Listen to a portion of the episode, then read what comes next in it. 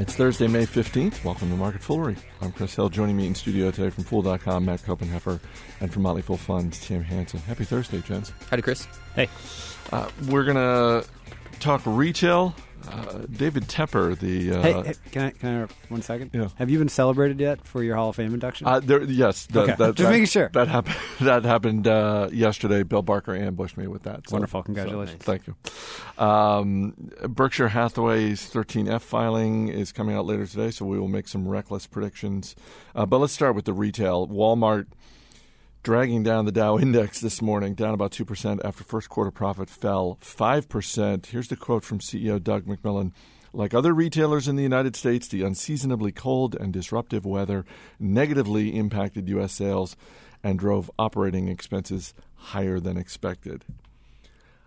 On the one hand, he's absolutely right. It was an unseasonably bad winter. On the other hand, this is the fifth straight quarter in the U.S. of declining same store sales. So it hasn't been horrible weather for five straight quarters. well, you know, the other thing is with I think in the consumer staple sector, like, people aren't going to Walmart every day to pick up a few things, right? Like you go, you have it's a large basket, you buy all your staples, and you go home. And generally speaking, even though there was bad weather, my recollection of shopping habits in bad weather is that people go when the weather's good and then stock up to prepare for the bad weather so that even though your average transaction size will change your total sales it's not that good of an excuse as to why your as to why your sales were down i think as you pointed out this has been a long-standing trend for Walmart, I think they cycled a negative one point something percent comp with another negative comp this quarter. I mean that that that's not weather. Uh, That's that's a problem. I'll I'll play the devil's advocate. I, I mean, in terms of Well, you're weather- wrong.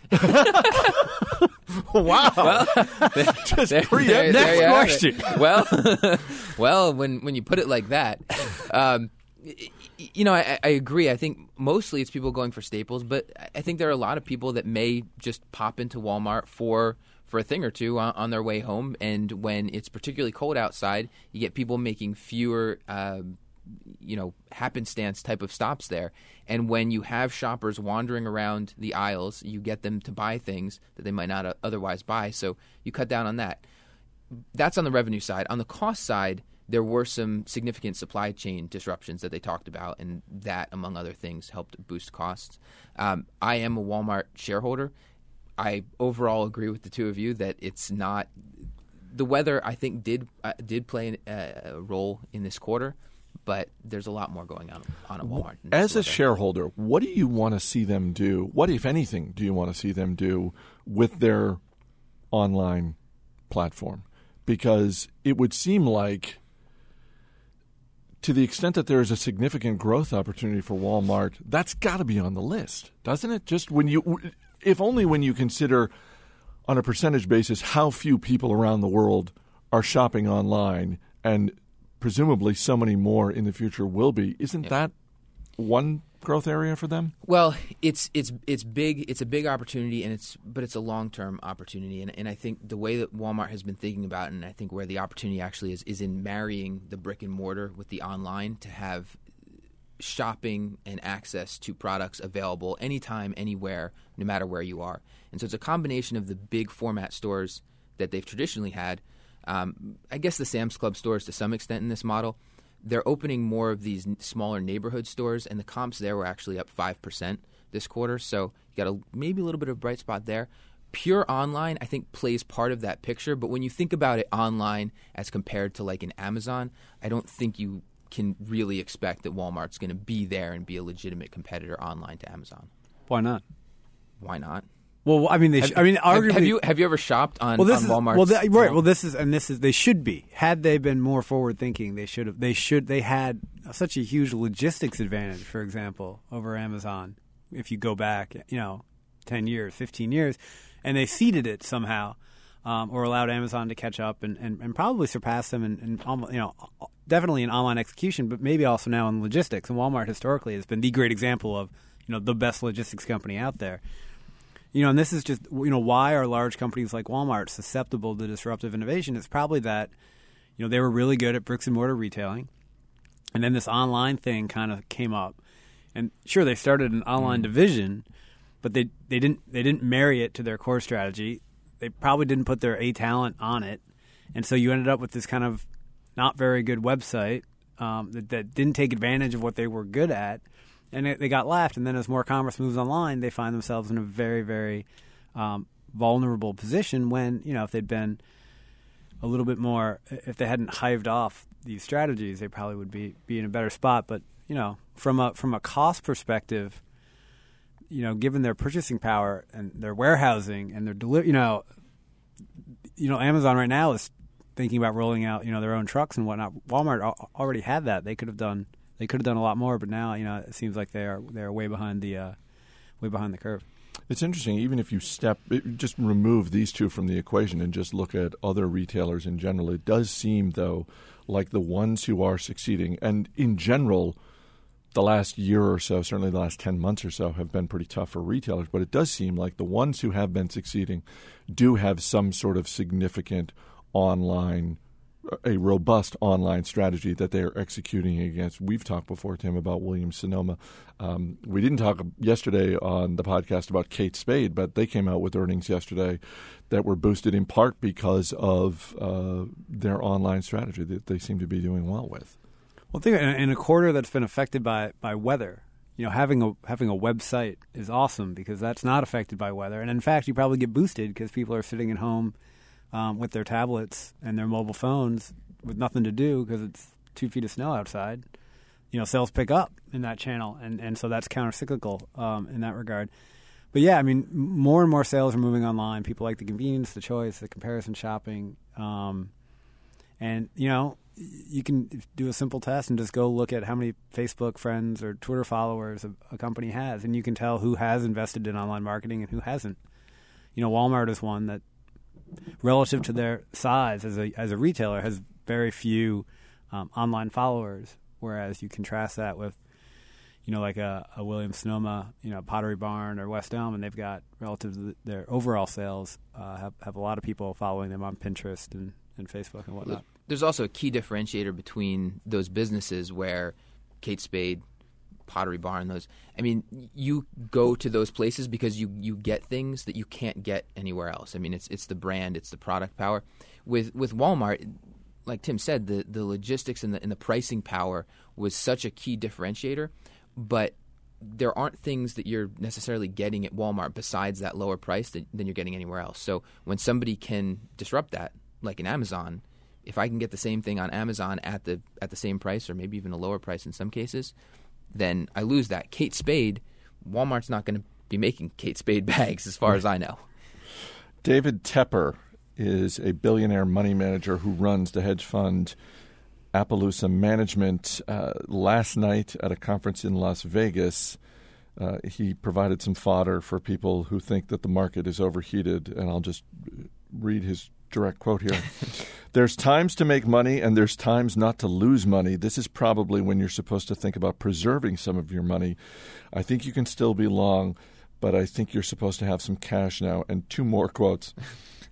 I'm not saying go short. I'm just saying don't be too freaking long right now. And the one that's getting a lot of attention is when he said, I am nervous. I think it's nervous time. Matt, I'll just start with you. Is it nervous time?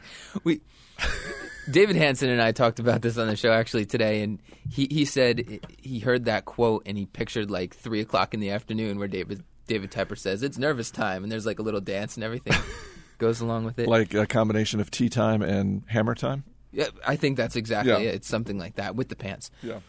Um, I I don't disagree with him. He's looking at the same stuff that the the rest of us are. the The market is not particularly attractive right now. There there are a lot of sectors in the market that I think look pricey. That for a hedge fund manager in particular, like David Tepper, looking out to where he's going, he pocketed three point five billion dollars in performance fees last year or total fees.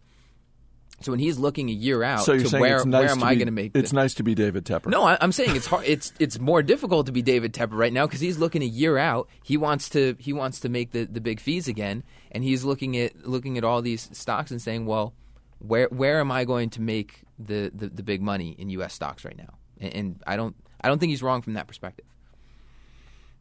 I don't know. Uh, for me, it's the I'm not saying go short.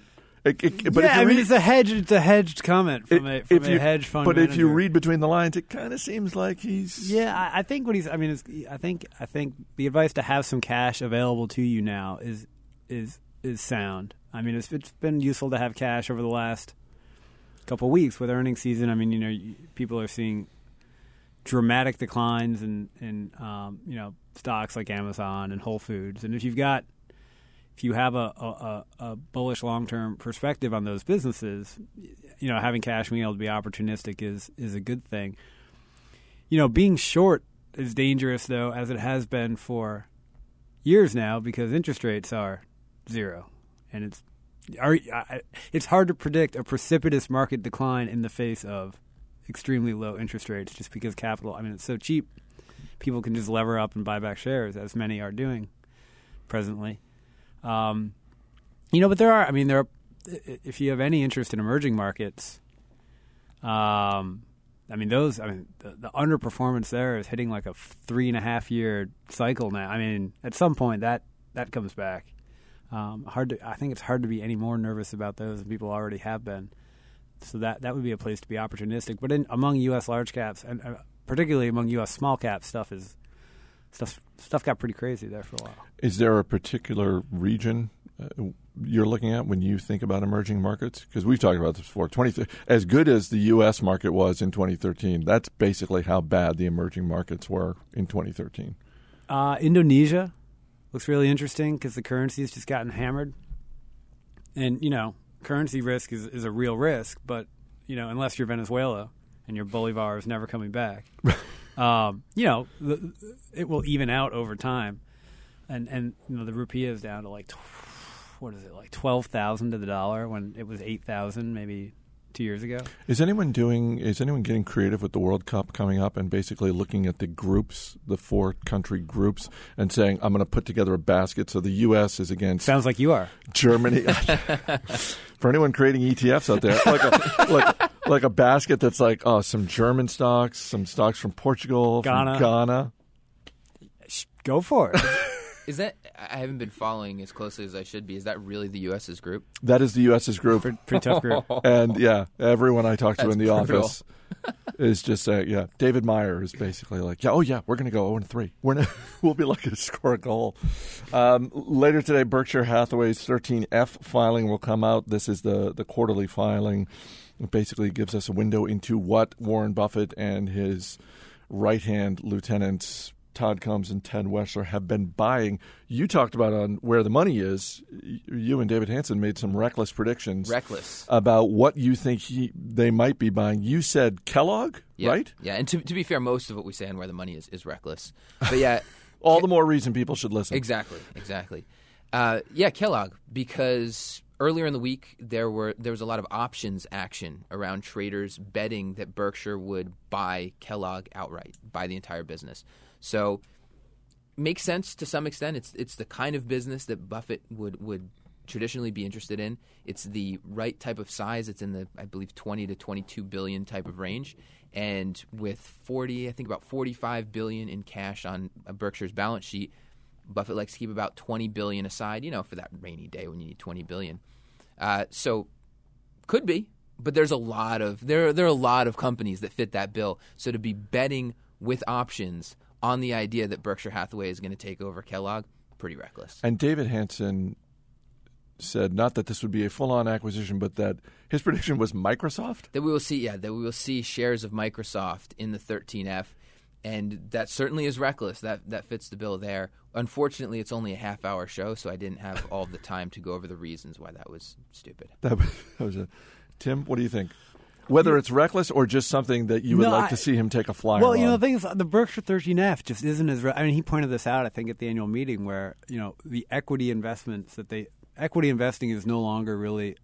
Uh, He said he doesn't get turned on by it yeah, as much as he used to. because it's you know, I think he likes doing the the big whole hog deal and and you know tipping your hand by gradually accumulating shares isn't the way to isn't the way to do that and Right. end up paying a good price. So I think 13F is not as much fun or as relevant as it used to be, sadly, because it used to be fun. Although just last year added a big position in Exxon, which was kind of surprising. That's true.